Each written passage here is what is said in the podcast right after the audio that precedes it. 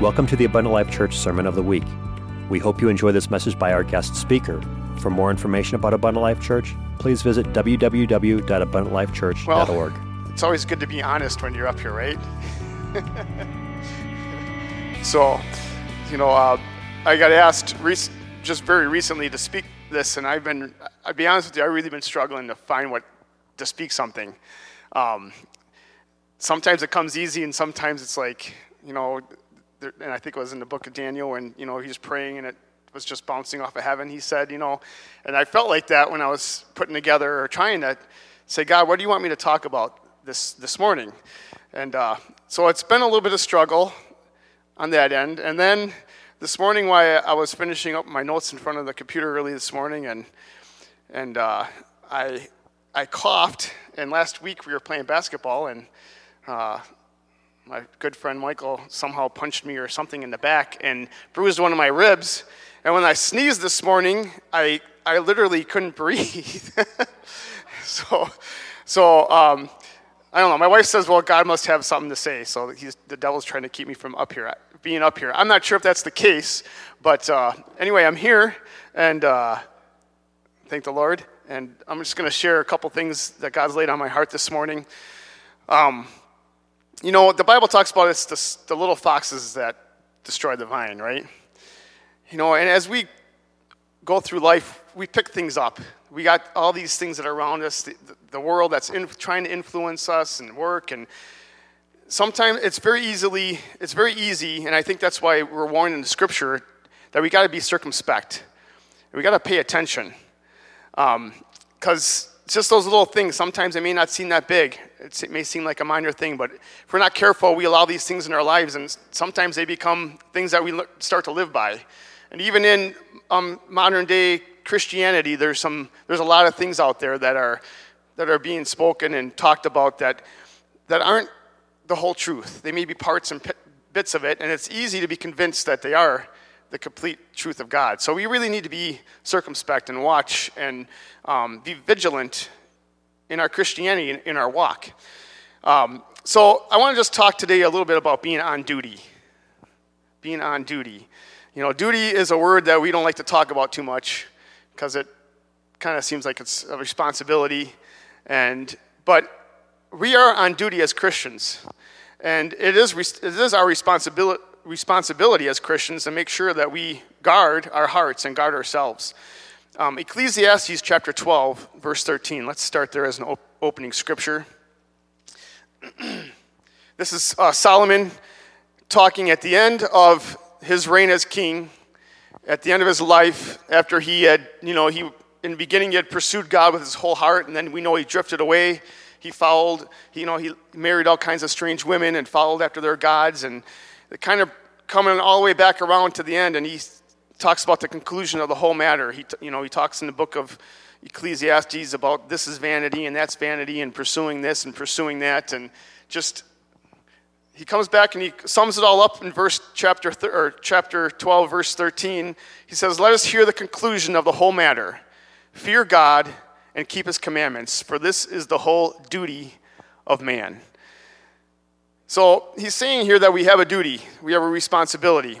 Duty means that which a person owes to another, that which a person is bound by any natural, moral, legal obligation to pay, do, or perform. Obedience to princes, magistrates, and the laws is the duty of every citizen and subject. Now, how many consider themselves citizens of the kingdom of God? Subject to the King of Kings, right? So, if that's the case, we obviously have a duty here to fulfill. Can you agree with that? Amen. All right, let's flip over to 1 Timothy chapter 4 and verse 16. Again, we're talking about duty and uh, things that are come along with duty, obedience and submission. 1 Timothy chapter 4 verse 16 says, "Take heed unto thyself and unto the doctrine, continue in them." So just because we come and we're, you know, we're baptized, we repent, we're baptized, we receive the Holy Ghost, doesn't end there. There's a continuing process going on, right? We need to continue in them, continue in the doctrine. For in doing this, thou shalt both save thyself and them that hear thee.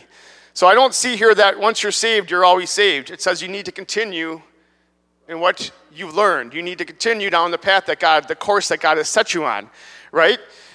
We don't just come to God and we're saved by grace and we go do our own thing and we're, we're good to go. Um, but we have to continue in this faith and continue in this thing that God has directed our steps on. Uh, when I was thinking or studying about this and thinking about this very recently, since I was asked very recently to do this, but um, Daniel, Daniel kind of popped in my mind. And in the book of Daniel, chapter 1, uh, starting in verse 18, we know that Daniel was a foreigner in a foreign land, right? Nebuchadnezzar had came with his great army. They seized Jerusalem and they carried off. They carried off all the all the princes and all the the uh, people that had any kind of gifts, and they kind of left a remnant back in Israel that basically the nobodies that they didn't want to take with them. But all the people that were, you know, kings and importance and um, men that were of understanding and um, people that were scribes and, and uh, scholars, they were taken to Babylon. And Daniel happened to be one of those, along with, we know, the, the other three Hebrew children that the Bible talks about in the book of Daniel. But Daniel, in verse number 8, says, Daniel purposed in his heart that he would not defile himself with the portion of the king's meat. So Daniel purposed in his heart that he would not defile himself with a portion of the king's meat, nor the wine which he drank. Therefore, he requested of the prince of the eunuchs that he might not defile himself. Now, God, excuse me, now God had brought Daniel into favor and tender love with the prince of the eunuchs.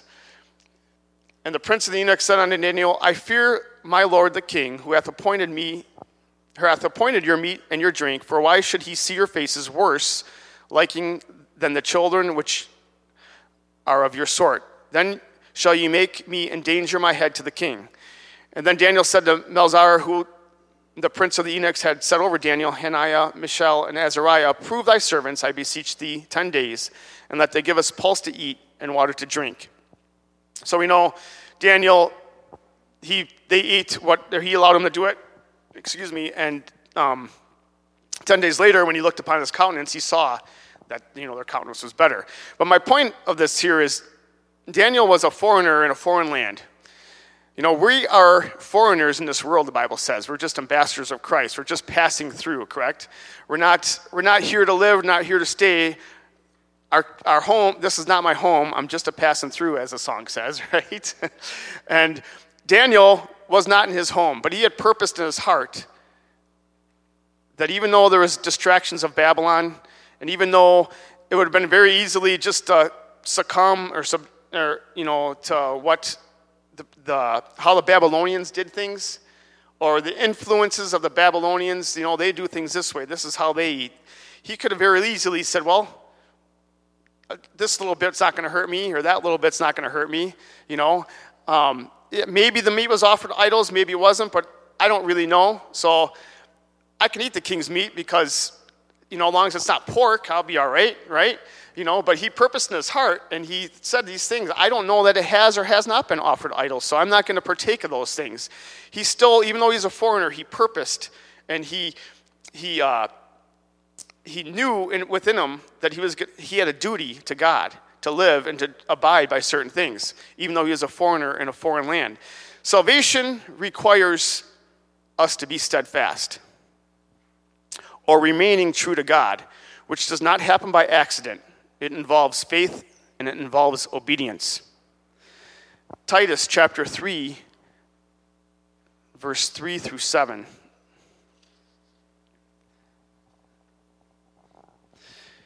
Titus chapter 3, verses 3 through 7 says, For we ourselves also were sometimes foolish, disobedient, deceived, serving diverse lusts and pleasures living in malice and envy, hateful and hating one another. But after that, the kindness and love of God, our Savior, toward man appeared, not by works of righteousness which we have done, but according to his mercy, he saved us by the washing of regeneration and the renewing of the Holy Ghost, which he shed on us abundantly through Jesus Christ our Savior, that being justified by his grace, we should be made heirs according to the hope of eternal life. So you see here that the Bible talks about regeneration. It's not by works of righteousness, but God started the process in you, and He started a process in me, a process of regeneration. When we came and we, we submitted unto God and we, we repented and we were baptized. Uh, regeneration means uh, reproduction or the act of producing anew. In theology, the new birth, regeneration in theology means new birth by the grace of God, that change, that change by which the will and natural enmity of man to God and his laws are subdued, and a principle of supreme love to God and his law or holy affections are implanted in the heart. Now we know the Bible talks about that he's going to take out our heart of stone and give us a heart of flesh, right? And we know that the word of God that's why it's so important to be here to hear the Word of God, because when the Word of God's going forth, it takes root in our heart, and God is regenerating our heart. He's taken out that heart of stone, and He's given us a heart of flesh. So when we hear and we receive the Word of God, that process is continually going on. God is constantly re- regenerating us and renewing our heart. He's trying to repair that which was lost when Adam sinned in the garden. So, if that's constantly happening and God's regenerating and there's new growth that God wants to happen in us, we got to be diligent and we got to be dutiful in knowing that we're pursuing God and watching out for these things so that process can continue to take effect and continue to happen in our lives. Uh, if you want to turn to 2 Corinthians chapter 5, verse 17 through 20. Um, so we're saved by the washing of regeneration and the renewing of the Holy Spirit. 1 Corinthians chapter 5 verses 17 through 20 says, "Therefore, if any man be in Christ, he is a new creature. Old things are passed away; behold, all things are become new. And all things are of God, who hath reconciled." Man, a lot of big R words here. Regeneration, and now we're on reconciled. Does anybody know what reconciled means? Anybody want to Reconcile is just basically restoration. He is reconciling, he's restoring the world unto himself. Okay? So he's renewing our flesh, he's putting a new heart of, of in us, and he's he's restoring us unto that relationship that he had with us, that he desired to have with us from the beginning. So let's continue reading on. He hath reconciled us to himself by Jesus Christ, who hath given to us the ministry of restoration or reconciliation to wit, that God was in Christ, restoring the world unto himself, not imputing their trespasses unto them, and hath committed unto us the word of reconciliation, of restoration.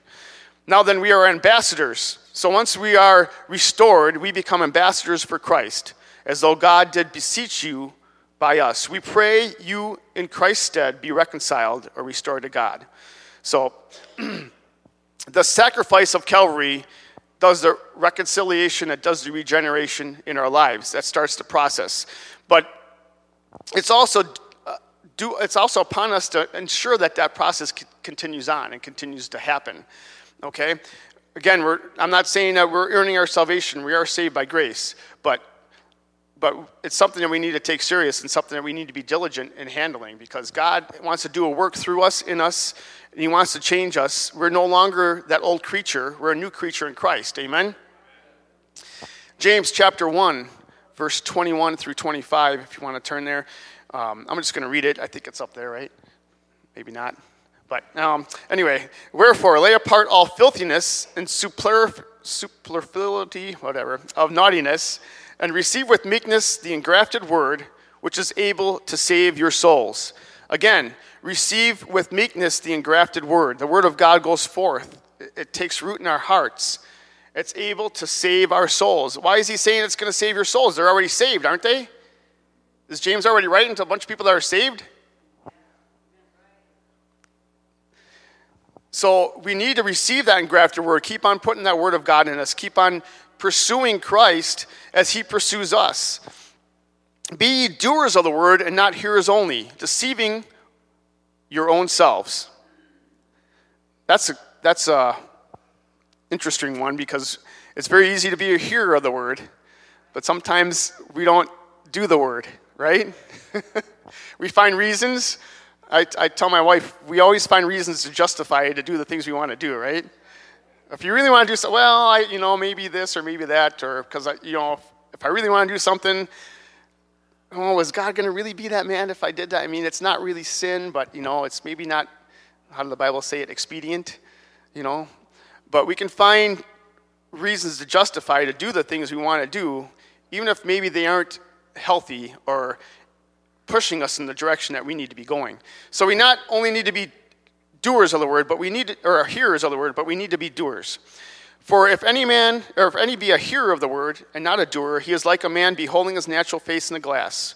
For he beholdeth himself and goeth his way, and straightway forgetteth what manner of man he was.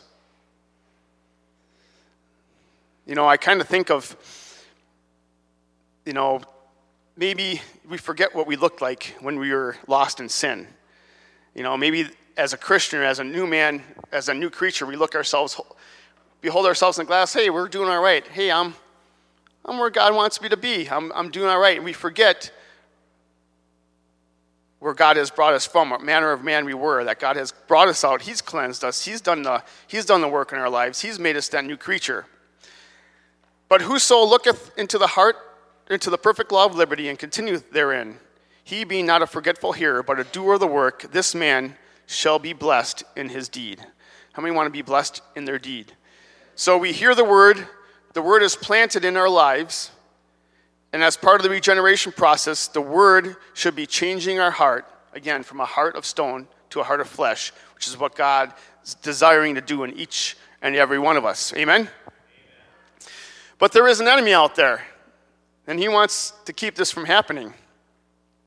1 Peter chapter 5, verse 8 through 9 it says, Be sober, be vigilant, because your adversary the devil, as a roaring lion, walketh about seeking whom he may devour.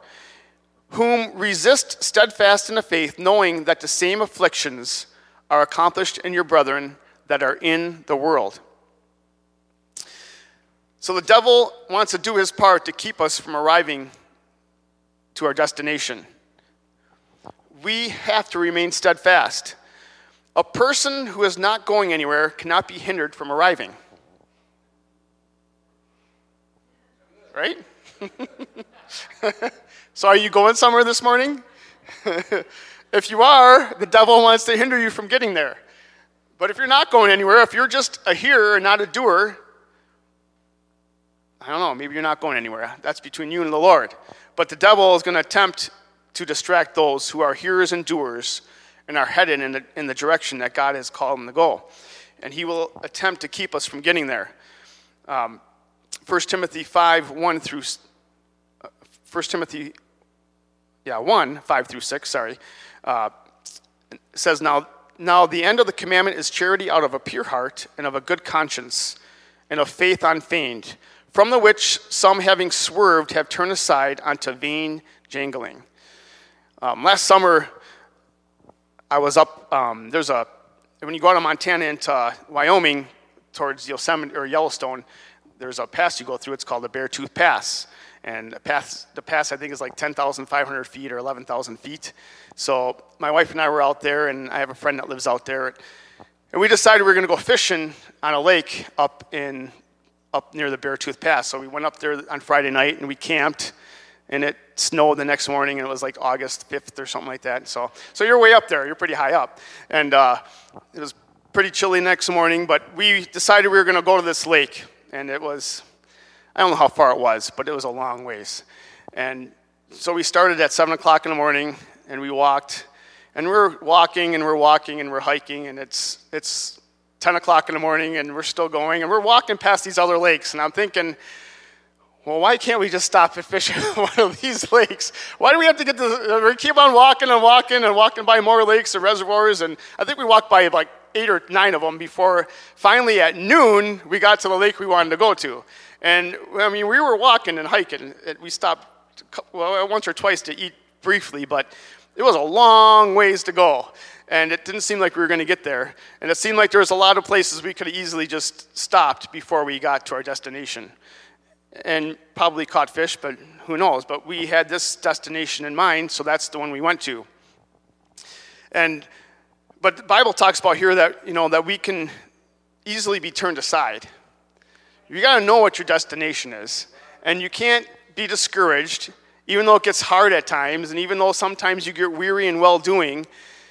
Our destination is where we want to get to. And we can't be distracted by the things that maybe look somewhat like our destination, or that would be a little easier to go to this place. We caught some nice fish up there, by the way. we were cut, caught cutthroat trout that were like that long, so it was uh, it was pretty pretty nice and pretty good catch, and we ate some ate some for lunch. But but the devil wants to distract us from getting to that final destination. Joshua chapter 23, verse 8 it says, But cleave unto the Lord your God, as ye have done unto this day. Does anybody else know where the Bible talks about cleaving in the, or any, anywhere else in the Bible that talks about cleaving? When we, whenever there's a marriage, right? It talks about man shall leave his father and mother and cleave to his wife, correct? So I found interesting here that he's saying in Joshua that we need to cleave to the Lord. So, cleave, what does that mean? That means to stick or to adhere to or to hold to. Uh, the Bible talks about cleaving to that which is good. In Romans chapter 12, verse 9.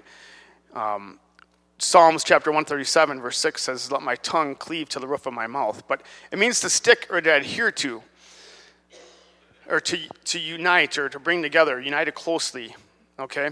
Constant you know, he's admonishing us to cleave to the Lord, to stick close to God. You know, this world that we're in, it's changing constantly, and there's a lot of insecurity, and there's a lot of, a lot of confusion. But the Lord is the anchor that's going to stabilize us in this world. We need to cleave to God. So, how do we cleave to God? James chapter 4, verse 7 through 8 talks about submitting yourselves therefore to God, resist the devil, and he will flee from you. Draw nigh to God, and he will draw nigh to you. Cleanse your hands, ye sinners, and purify your hearts, ye double minded. Draw nigh to God, and he will draw nigh to you. There's some, this is my wife's favorite word, reciprocity. She says it all the time. I don't think I said it right, but I see that between God and man. There's, there's some give and take in here, right?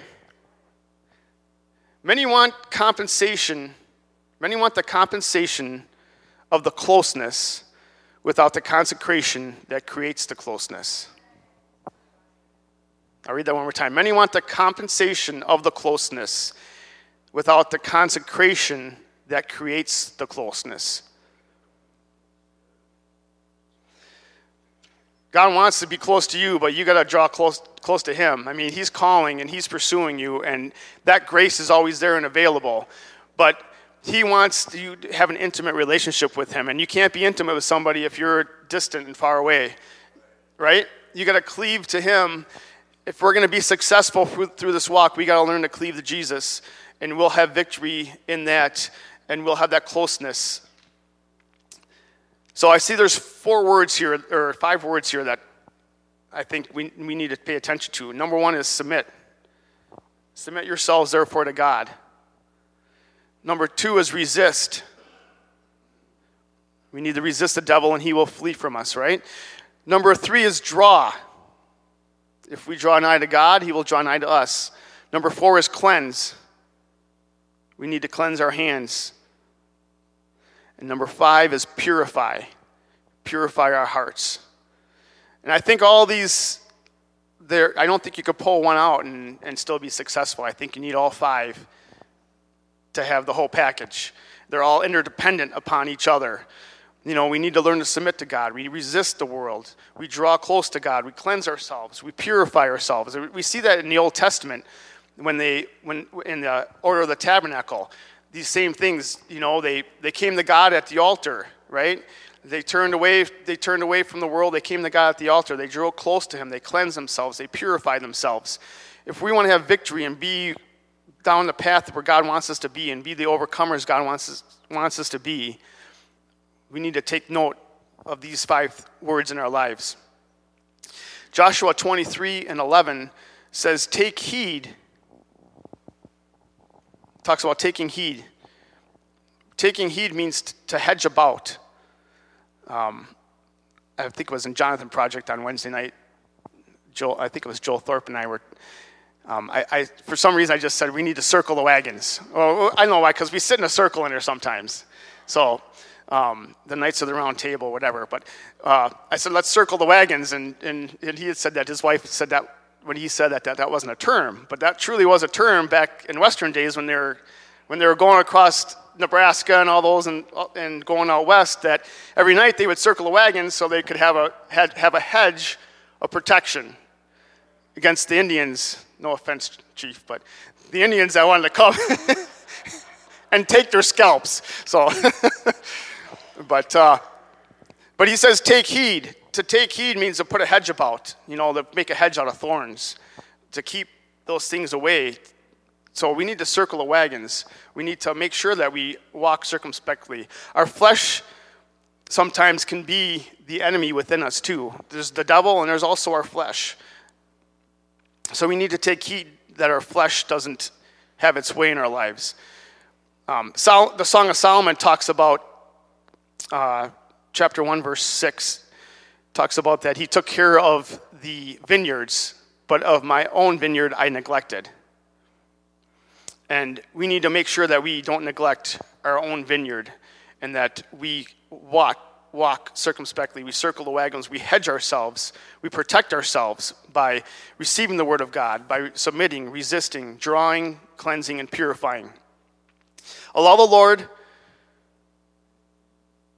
to lead and be willing to allow Him by these three things turning not aside, by clinging to the Lord or cleaving to the Lord, and by taking heed to ourselves. Again, this is the duty of us as Christians, all right? To fear God and obey his commandments. So, God bless you, and we'll change over to the service.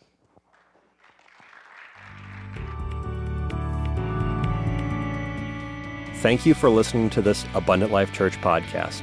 We pray it has strengthened your relationship with God and will continue to be a light unto your pathway to heaven.